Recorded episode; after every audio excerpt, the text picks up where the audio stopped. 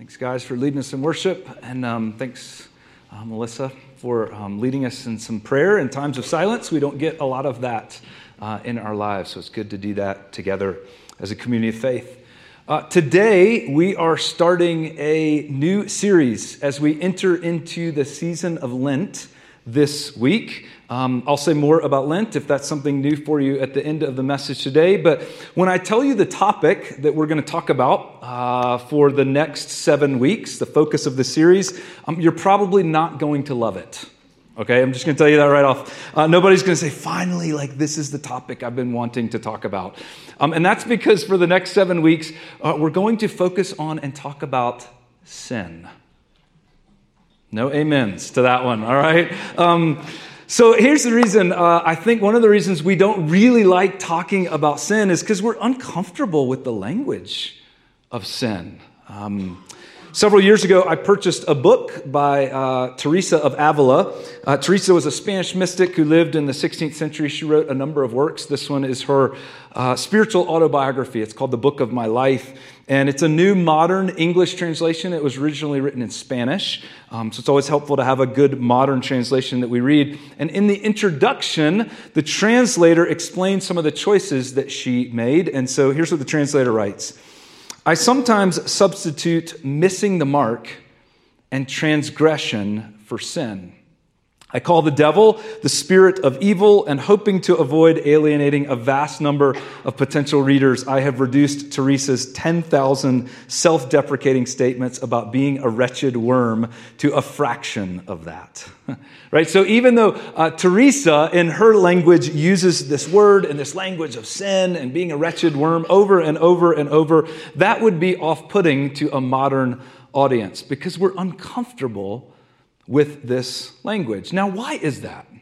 Right? Why don't we like to talk about this and why are we uncomfortable with this language? I think it's partly because most of us, when we do something wrong, we like to think about it more in the realm of a mistake or an error of judgment um, because we all make mistakes. We all have errors of judgment. We all have weaknesses. We might even be willing to say we all have vices uh, right? We're comfortable with that because that sounds normal. That sounds like that's what humans have and that's kind of innocent. But um, none of us are really trying to be a horrible person. And when we talk about sin, that's what it sounds like somebody who's a horrible person.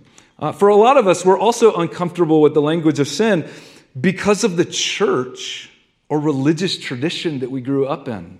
Right? Maybe you grew up in a church where that's all they talked about all the time. And it felt like we were always being told how horrible and how wretched we really are and how sinful we are. And that we can really only believe that God loves us if we first believe that He actually hates us. In fact, some of us maybe came from a religious tradition that described all of this with a big fancy theological term. It was called total depravity. We are told over and over and over we are totally depraved. We are uh, utterly wretched and horribly sinful. And there were lots of passages of scripture used to back this up, especially from this guy named Paul. We heard lots of sermons about this. And whether that was all true or not, more often than not, what it did was fuel two things. Two things that really destroy the human spirit that eat away at our souls, that wreck our lives guilt and shame. And the more we heard about sin, the more we heard about total depravity, right? The more guilty we felt and the more shame we felt. And a lot of us decided, I'm done with that. I don't need to hear that. And so we gave up on the Bible, if that's what the Bible teaches. We gave up on church, because if that's all they're going to talk about every time I show up. And some of us even gave up on God, especially a God who, I guess, has a love hate relationship with us. But part of the reason that you're here uh, is because God didn't give up on you. And maybe you found a community of faith that is different. And maybe, as much as we need to let go of the guilt and the shame that we all carry, it's also hard to let go of this idea of sin completely. Because there is a lot of evil in the world, right? If you watch or read the news, you know we can't really talk about war and violence and racism and rape and oppression and justice. We can't talk about those things using the language of mistakes. Because we also all want healing in our lives. And we can't really pursue or experience true, genuine healing without actually talking about the wounds of sin. It's also hard to let go of this whole idea of sin because there is a pressing question that we all have and that we all ask from time to time. It's a question we cannot even begin to answer without this language of sin. In fact, it's a question that the Apostle Paul himself raised. Uh, in one of his letters, um, the letter to Romans, Paul talks about his journey of faith. Now, he talks about a whole bunch of stuff. Sometimes he's talking about the past, sometimes he's talking about the present. He raises a whole bunch of big uh, theological sort of terms, and he's wrestling with a whole bunch of really big ideas. But I want to just read to you one little snippet from that letter this morning. Here's what Paul says about himself He says, I do not understand what I do. For what I want to do, I do not do, but what I hate to do. So understand what Paul is saying here? He's saying the things that I want to do, like I want to tell the truth. I know honesty is good. I know telling the truth to other people is good, and I want to do that, but then I don't actually do it. I end up lying to other people, and I know it's not good, but I lie. And so the things I keep doing are things I don't want to do. He goes on. He says, As it is, it is no longer I myself who do it but it is sin. There's that word, sin, living in me. For I know that good itself does not dwell in me, that is in my sinful nature. See, Paul uh, is saying there is this problem, and the problem is this thing that lives inside of me called sin. Goodness does not live inside of me. I wish it did. I thought it did, but apparently it doesn't. Or more specifically, he says goodness does not live inside of and the actual word he uses, he wrote this in Greek, the word he uses is literally flesh. It doesn't live in my flesh. But we also know he's not talking about literal, you know, the muscle tissue and fat tissue in our bodies. He's saying there seems to be this part of me that's dominated by this thing called sin.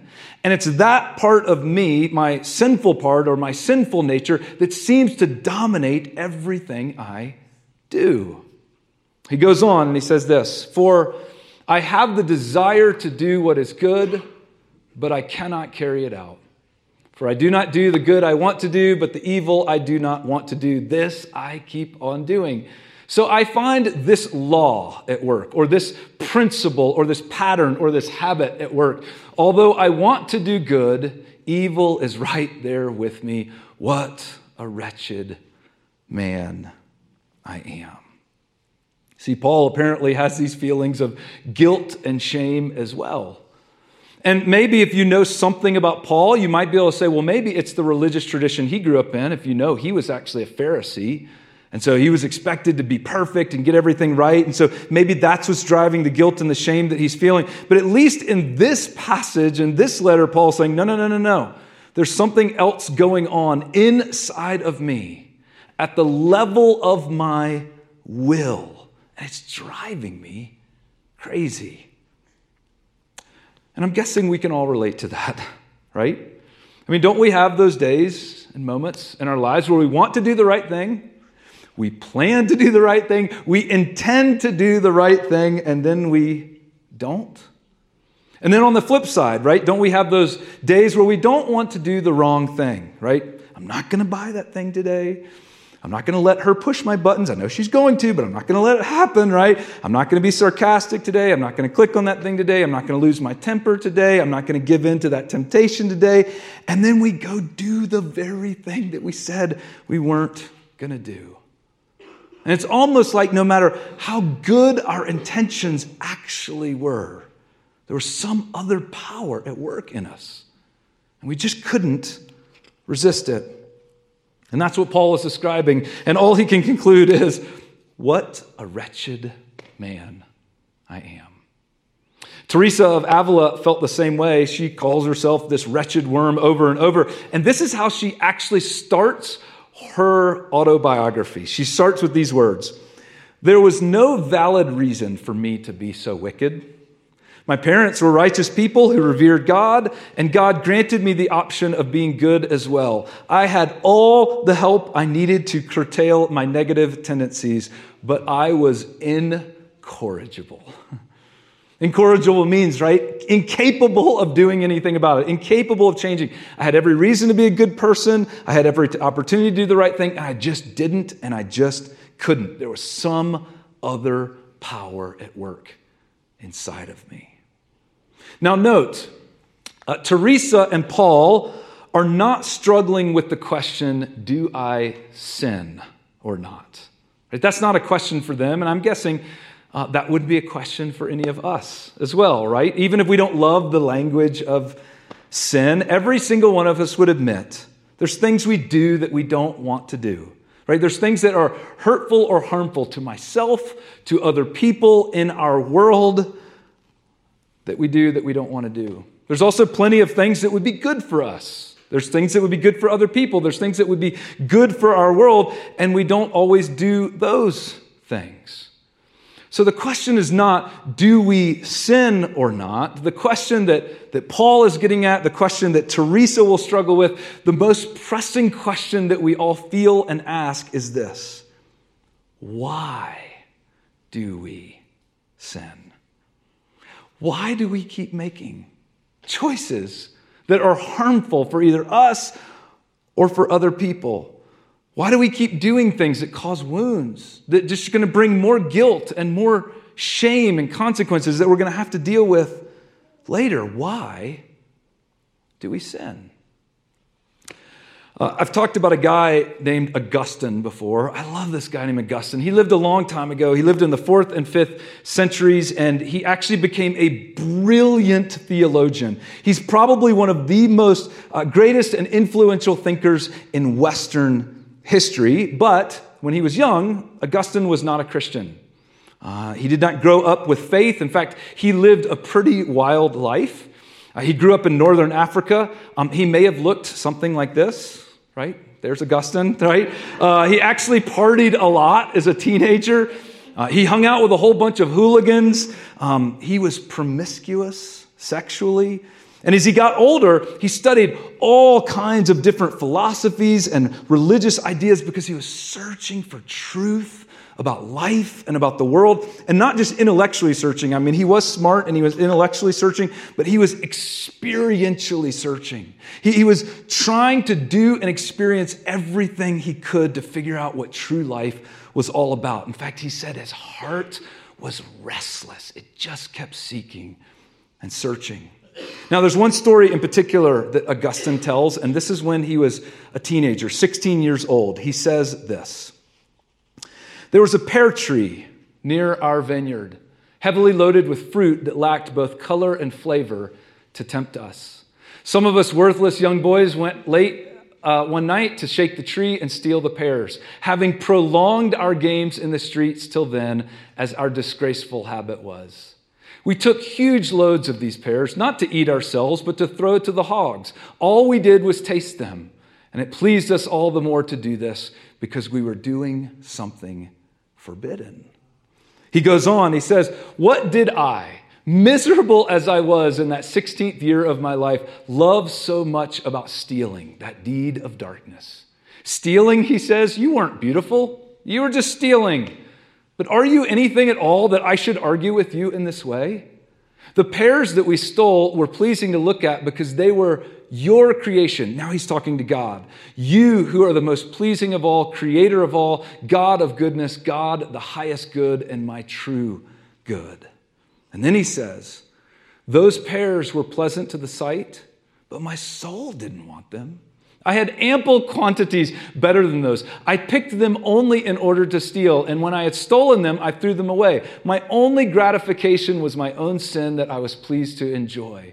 And so now I ask, Lord my God, what was it in that stealing that delighted me? In other words, why did I do it? Why did I steal these pears? Now, in another section of his a memoir, um, Augustine says the reason that we usually sin is because we're jealous of somebody or we're envious of something, or we're angry about something, or we want to get revenge about something. But stealing the pears opened up this deeper question for Augustine. Stealing the pears did not satisfy anything he actually wanted.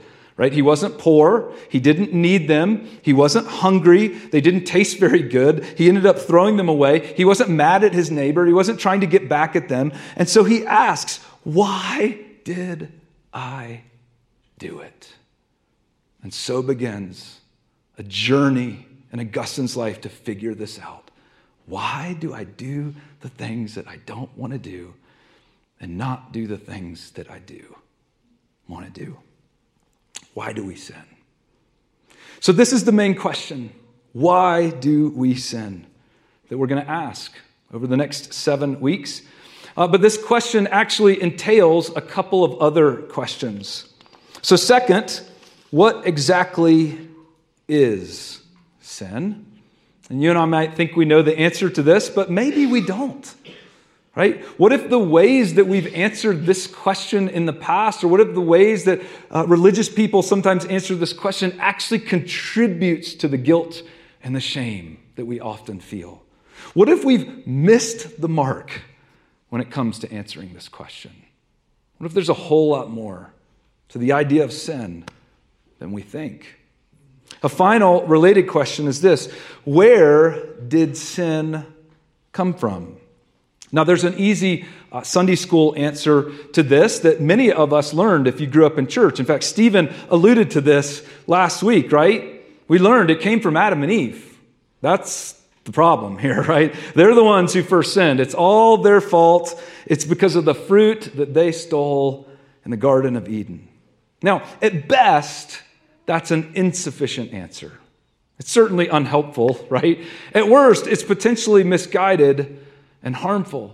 Because, see, for Augustine, the problem is not that his human ancestors stole some fruit a long time ago. The problem is he's still doing it for no good reason. It's not that the fall happened, it's that the fall is happening and still happens. And so we're going to dive deep into these three questions over the next few weeks. We'll have a few conversation partners. Maybe we'll come back to Augustine and Teresa and a few others. But our primary conversation partner will be this guy named Paul and what he writes about all of this in the book of Romans. Which means if you've ever read some or part of this book before, you know this might be a more theologically dense series. And I think that's important to do from time to time, but there's always a danger in that.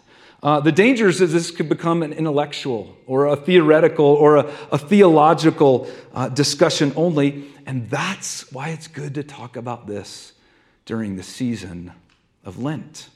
So let me wrap up today by just saying a few things about Lent. And this is really important because uh, Lent seems weird to outsiders. And by outsiders, I mean anyone who hasn't really celebrated it or observed it or didn't grow up in a tradition. And that was me. I grew up going to church all my life, but the church I went to, we didn't do Lent. That's something that other people did, and it was kind of weird. And I knew there were some rituals associated, but I didn't really understand it. And so it was just odd to me. And so if that's you, that's totally normal. So let me real quickly explain what Lent is about and why it's been significant for us as a community of faith over the years. Um, first, Lent is simply a season of 40 days leading up to Good Friday and Easter Sunday. So it's been observed by Christians for over 1,500 years. And it's a way of preparing ourselves, our hearts and our lives and our wills to remember and celebrate what happened on Good Friday and Easter Sunday. So, in a sense, it's really not that different than the days leading up to Christmas. I mean, think about all of the things we do in November and December before and leading up to Christmas. I mean, some of us even go outside and we cut living trees down and we bring them inside of our houses and we hang little trinkets on them that we only pull out of boxes once a year and then we put like that is a weird ritual when you think about it but we all do this so there's all these rituals that we do leading up to fully engaging and celebrating christmas day and that's really what lent is it's this 40 day period of preparation to fully immerse ourselves in what we're going to remember and celebrate on Good Friday and Easter Sunday. So it's a season of preparation. Um, second, Lent is about repentance and renewal. And we'll say a whole lot more about these two things in the days to come, but repentance just means turning away from our sin. That's why it's important to talk about what actually sin is and why we do it. And then renewal is experiencing the grace and forgiveness and life that God has to offer. So repentance is what we do, renewal is what we experience and what God does. Third, uh, Lent is grounded in practices. So, historically, followers of Jesus have engaged in physical, uh, tangible, bodily practices during these 40 days. Uh, the most common practices are to give something up and to take something up.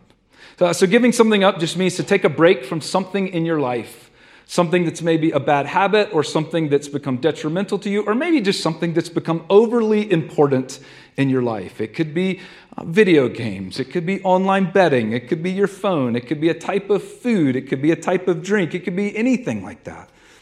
Uh, taking up means to engage in a new practice during the season of Lent. Maybe it's spending a few minutes in prayer every morning. Maybe it's going for a walk outside for 20 minutes every day. Maybe it's eating all of my meals slowly. Maybe it's spending intentional and dedicated time with God or with other people in my life. And, and it's not just about the thing you're giving up or the thing you're taking up. It's that giving something up actually represents the larger posture in my life of repentance and the thing that I'm taking up represents the larger desire in my life to experience God's presence and renewal. And so, this is a really important part of Lent. And if you've never done this, give it a try this year. And if maybe you've done this a whole bunch of times in your life, then try it again this year and ask God to show up in a new way. Finally, uh, Lent begins on Ash Wednesday this week. So I invite you to join us for an Ash Wednesday service at 7 p.m. Um, this Wednesday. And again, if you are new to all of this, if you've never been to an Ash Wednesday service, it sounds a little weird. Are there going to be ashes there? Yes, there will. What are we going to do? Like, what's going on? We'll explain that. It's not that strange, it's actually deeply significant and important. And so I want to encourage you to come because we just believe this season is more significant in our lives when we enter into it intentionally and when we enter into it together as a community of faith. So, I hope you'll consider joining us this Wednesday at 7 p.m. Let me pray for us, and then we'll continue in worship.